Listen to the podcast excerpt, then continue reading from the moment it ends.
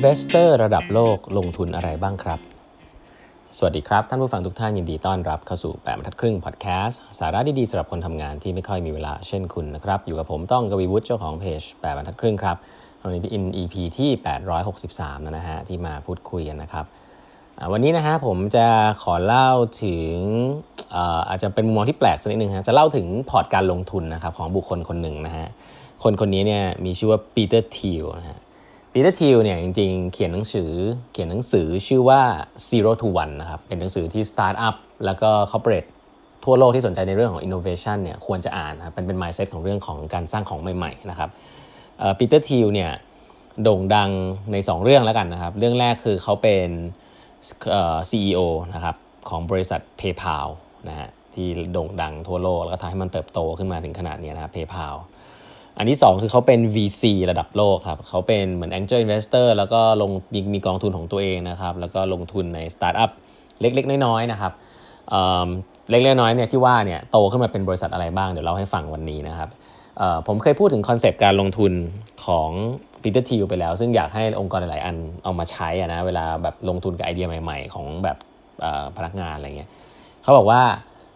VC Venture Capital ที่ดีเนี่ยจะลงทุนกับ good ideas that seems like a bad idea นะครับก็คือเป็นไอเดียที่ดีนะครับ แต่ว่าดูเหมือนว่ามันจะไม่ดี คือเป็นไอเดียที่มันดูเหมือนบ้าๆ เหมือนจะเปลี่ยนโลกแหละ เพราะว่าถ้าเป็น good idea เฉยๆเนี่ยมันเหมือนกับว่าเป็นสิ่งทุกคนทุกสิ่งที่ทุกคนบอกว่าเป็น good idea เนี่ยแสดงว่ามันน่าจะเป็นของที่ไม่ได้เปลี่ยนโลกมากมันเป็นของที่ทุกๆคนเข้าใจได้ปรับตัวได้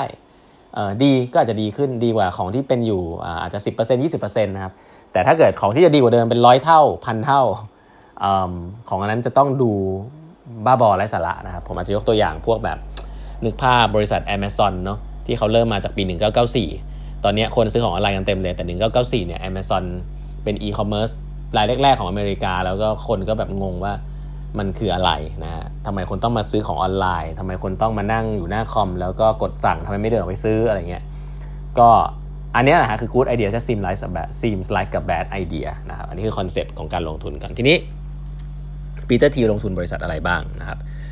ท็อป 10 นะฮะ มีผมไปเปิด Yahoo Finance น่าสนใจนะเขามาเขาลงเขาเขาเขาเขาเรียงไว้ให้นะ อันดับ 10 นะฮะ ที่เป็นบริษัท สตาร์ทอัพที่เขาลงแล้วก็เติบโตขึ้นมาบริษัท 10 อันเบอร์10อันดับ 10 คือ Asana นะครับ Asana เนี่ยเป็นบริษัทที่เกี่ยวกับซอฟต์แวร์ของการบริหารจัดการงานแล้วกันนะ work management นะ ใครที่ทำงานกับ agile อะไรเงี้ยก็เขาจะใช้ Asana กันนะ ก็โอ้เป็นยูนิคอร์นใหญ่โตเลยนะครับอันนี้ก็ยิ่งใหญ่มากในตลาดหลักทรัพย์นะ อีกบริษัทหนึ่งซึ่งเขาลงทุนนะครับ คือบริษัท Lyft นะฮะ L Y F T Lyft ก็เป็นคู่แข่งของบริษัท Uber นะครับ เป็น ride sharing รายแรก ๆ ของโลกเหมือนกันนะครับก็เช่นเดียวกันครับ ตอนเขาลงทุนนี่ยังเล็ก ๆ อยู่เลย ยังไม่เข้าตลาดหลักทรัพย์นะ คนก็บอกว่าบ้าหรือเปล่านะฮะทำ ride sharing นะครับ แต่ตอนนี้ก็รู้กันว่าบริษัทอย่าง Grab Line Uber Grab Uber Lyft เนี่ยก็ valuation เป็น unicorn เหมือนกันนะครับ อีกบริษัทหนึ่งซึ่งเขาลงทุนครับเอ่อ Yelp ฮะ Yellow Pages นะครับ เออเยลเนี่ยก็เป็นถ้าเป็นอยู่ที่อเมริกาเนี่ยคนจะใช้เยอะจริงๆมันเป็นเหมือนกับคล้ายๆวงใน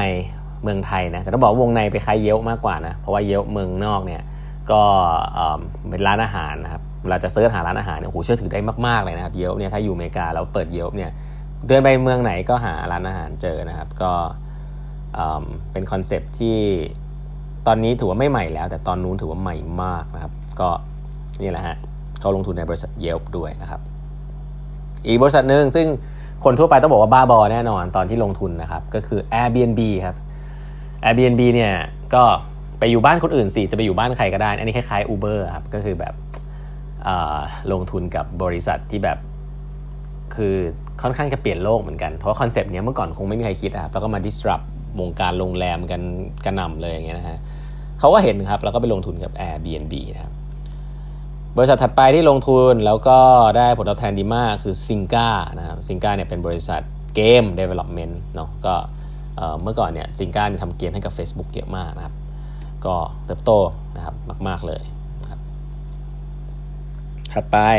นะฮะอันนี้ท็อป5แล้วนะฮะท็อป5อันนี้เรียงมาจากเรียงมาจาก investment ที่เป็นลำดับอันดับ 10นะฮะจนถึงอันดับที่ 1 นะครับ อันดับ 1 คือได้รีเทิร์นสูงสุดนะฮะอันดับ ที่5นะครับอันดับที่5นะครับก็คือ Twilio นะครับแต่ถ้าอาจจะไม่รู้จัก Twilio Twilio เนี่ยพวก developer รู้จักกันนะครับ Twilio เนี่ยเป็นเป็น cloud communication platform นะฮะเวลาจะใช้ service ส่ง SMS อะไรอย่างเงี้ยนะครับก็จะไปต่อกับพวกนี้ได้นะครับ ไปต่อกับ service ของ Twilio ได้ก็จะเก็บตังค์เป็นเหมือน subscription นะพวก dev เวลาสร้างของอะไรเงี้ยก็ใช้ใช้ service Twilio กันเยอะนะครับ ก็แน่นอนนะเป็นยูนิคอร์นเช่นเดียวกันเนาะ บริษัทถัดไปนะฮะที่ได้รังที่ได้ได้ return เยอะมากนะครับจากการลงทุนคือ Spotify นะครับโอ้โหปีเตอร์ทีลนี่ลงแต่ละตัวนะครับ Spotify นี่เขาลงมันตอนช่วงแรกๆเลยครับที่คนยังไม่เชื่อเลยนะ ตอนนี้เป็นยูนิคอร์นใหญ่มากนะครับ ก็เช่นเดียวกันครับ Spotify เนาะก็ตอนแรกๆ คนก็งงว่าเอ๊ะสตรีมมิ่งจะทำเงินยังไงนะแต่สุดท้าย Spotify ก็ค่อนข้างพิสูจตัวเองได้ดีนะจริงๆ แอป Spotify เป็นอันนึงที่ผมชอบนะ เพราะว่าเขาไม่ได้ใช้ ads โมเดลเยอะจนเกินไป เขาใช้ subscription โมเดลนะ premium นะ freemium เป็นโมเดล freemium ซึ่งค่อนข้างมี sweet spot ซึ่งลงตัวมากนะครับ คนส่วนใหญ่ที่ใช้ Spotify ก็จ่ายเงินนะครับ อาจจะไม่ได้เป็นเยอะมากเหมือนกับแอปอื่นๆอย่าง JOOX หรืออะไรเงี้ยแต่ว่าก็เป็นแอปที่ผมคิดว่า user experience ดี แล้วก็คนก็ยินดีที่จะจ่ายเงินจริงๆนะครับก็ทำเงินได้ด้วยการแลกเงินกับลูกค้าจริงๆ ซึ่งสำหรับผมก็บอกว่าเท่กว่าเท่กว่าการใช้ ad ad โมเดลอย่างเดียวละกันนะอันนี้ส่วนตัวนะส่วนตัว ก็แสดงว่ามี value จริง ๆ นะครับ Spotify อันถัดมาครับ อันนี้คือบริษัทของเขาเลยครับผมเขาเป็นคนก่อตั้งเลยนะฮะอันนี้ชื่อ Palantir นะครับเป็นเขาตั้งบริษัทนี้ขึ้นมา เป็นซอฟต์แวร์ที่โฟกัส on big data analytics นะครับแล้วก็รับงานกับภาครัฐเยอะนะครับก็ Palantir นี่ก็เป็นบริษัทที่ ไม่ค่อยมีใครรู้จัก แต่ว่าเป็นบริษัทที่ทำงานกับภาครัฐเยอะมากนะครับแล้วเป็น big data analytics แบบจริงจังนะครับก็อันนี้ก็เป็นการลงทุนของเขานะครับเขาเป็น founders นะครับแล้วก็ถือหุ้นอยู่เยอะพอสมควรก่อนที่จะ IPO นะครับตัวนี้ก็ได้ return ที่ดีมากๆนะครับอันถัดไปนะฮะอันนี้แน่นอนครับได้ return เป็นอันดับ 2 ของชีวิตของเขานะคือ PayPal นะฮะ PayPal ก็เป็นบริษัทที่เขา ร่วมก่อตั้งเช่นเดียวกันนะครับแล้วก็เอาเข้าตลาดหลักทรัพย์แน่นอน พอถือหุ้นเยอะประมาณนึงเพราะเป็นคนที่ทำงานด้วยก็ return สูงครับ PayPal เป็นบริษัทที่เปลี่ยนโลกอยู่แล้วนะครับ online payment ในยุคที่คนยังไม่ค่อยใช้กันนะฮะตอนที่ผมตอนที่ผมไปเรียนอยู่ที่อเมริกาเนี่ยก็เพิ่งหัดใช้ PayPal รู้สึกมันสะดวกมากนะครับพอกลับมาเมืองไทยเนี่ยก็มีโมบายแบงกิ้งพอดีก็รู้สึกว่าประสบการณ์ดีมากเลย PayPal เมืองไทยเลยไม่ค่อยเกิดเท่าไหร่นะเพราะว่าโมบายแบงกิ้งของเมืองไทยค่อนข้างดีนะครับ e-wallet ก็จะเกิดยากนิดนึงนะครับ ดังนั้น PayPal ก็เป็นบริษัทที่เริ่มต้นโอ้โหนานมากแล้วนะครับ บริษัทนี้ถ้าให้พูดก็คือบริษัทที่เปลี่ยนโลกมาก เพราะว่าตอนที่เขาเริ่มเนี่ยมันดูแบบโอ้โห คุณจะมาทำ online payment ได้จริงเหรอ regulation มันจะเปิดให้คุณจริงเหรอ มันจะบ้าหรือเปล่าอะไรเงี้ยนะครับ ก็เนี่ยแหละฮะ good idea that seem like a bad idea นะครับแล้วก็แน่นอนถ้าชื่อเสียงของปีเตอร์ทีลนะ investment ที่ดีที่สุดตลอดกาลของปีเตอร์ทีลแล้วก็เป็นคนที่น่าจะได้ return จากบริษัทนี้เยอะที่สุดคนหนึ่งนะครับ ก็คือ Facebook ครับปีเตอร์ทีลเป็นคนที่ให้เงินก้อนแรก ๆ กับ Facebook นะฮะมาร์คซักเคอร์เบิร์กเขาลงทุนไปแค่ 5 0 0แสนเหรียญเองนะครับในปี 2004 เท่านั้นนะครับแล้วก็เนี่ยฮะบริษัทมันก็เติบโตขึ้นมามากมายนะครับ เข้าใจว่า return เนี่ยเป็นพันเปอร์เซ็นต์นะครับจากการลงทุนของปีเตอร์ทีลใน Facebook อย่างเดียวนะครับ ก็ Facebook ก็เป็นบริษัทที่ปีเตอร์ทีลเนี่ยต้องเรียกว่าฟูมฟักเลย ฟูมฟักเลยกัน ตอนที่มาร์คซักเคอร์เบิร์กยังแบบยังอยังกิ๊กกิ๊กอยู่นะฮะปีเตอร์ทีลเป็นคนแรกที่แรกๆครับที่เข้าไปให้ความแนะนำแล้วก็ลงเงินนะครับ ก็นี่เป็นสไตล์ venture cap เลยนะครับ ก็ไปทำความสนิทสนมกับ founder แล้วก็เพราะว่า founder คนนี้เก่ง แล้วก็ลงทุนกับ Facebook ตอนนั้น ซึ่งก็เป็น good idea that seems like a bad idea เช่นเดียวกันนะครับ ก็เนี่ยแหละฮะอาชีพของ venture capital นะครับ เขาลงทุนกับบริษัทสตาร์ทอัพตั้งแต่เริ่มต้นนะครับ แล้วก็รอมันส่วนใหญ่หลาย ๆ อันเนี่ยรอมันเติบโตโดน acquire หรือไม่ก็เข้า IPO ของปีเตอร์ทีลนี่เข้า IPO กับทุกตัวเลยนะฮะก็ถือว่าเก่งนะครับ แต่ว่าถึงว่าสิ่งหนึ่งซึ่งเขาได้เปรียบคนอื่นก็คือว่าพอทำได้สักสองสามดีลแล้วเนี่ยก็จะมี access to deal อื่นๆเยอะครับ ก็มีชื่อของปีเตอร์ทีลอยู่ใน cap table เนี่ยไอตัวตารางผู้ถือหุ้นเนี่ยก็จะมีเครดิตค่อนข้างเยอะ ก็จะเป็นเหมือนเอฟเฟกที่ทำให้เขาได้ดีลดีๆเยอะมากขึ้นไปเรื่อยๆแล้วกันเนาะ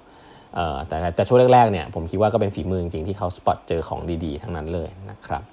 ก็เราให้ฟังครับ อันนี้ก็คือตัวอย่างของ good ideas that seems like a bad idea ที่เคยเป็นมาก่อน แล้วก็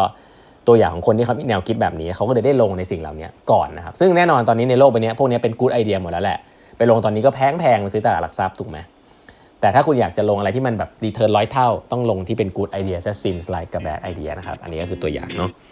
วันนี้เวลาหมดแล้วนะครับ ฝากกด subscribe แบบนักครึ่ง podcast นะฮะ YouTube channel แล้วก็ Facebook page ด้วยนะครับ พบกันใหม่พรุ่งนี้ครับ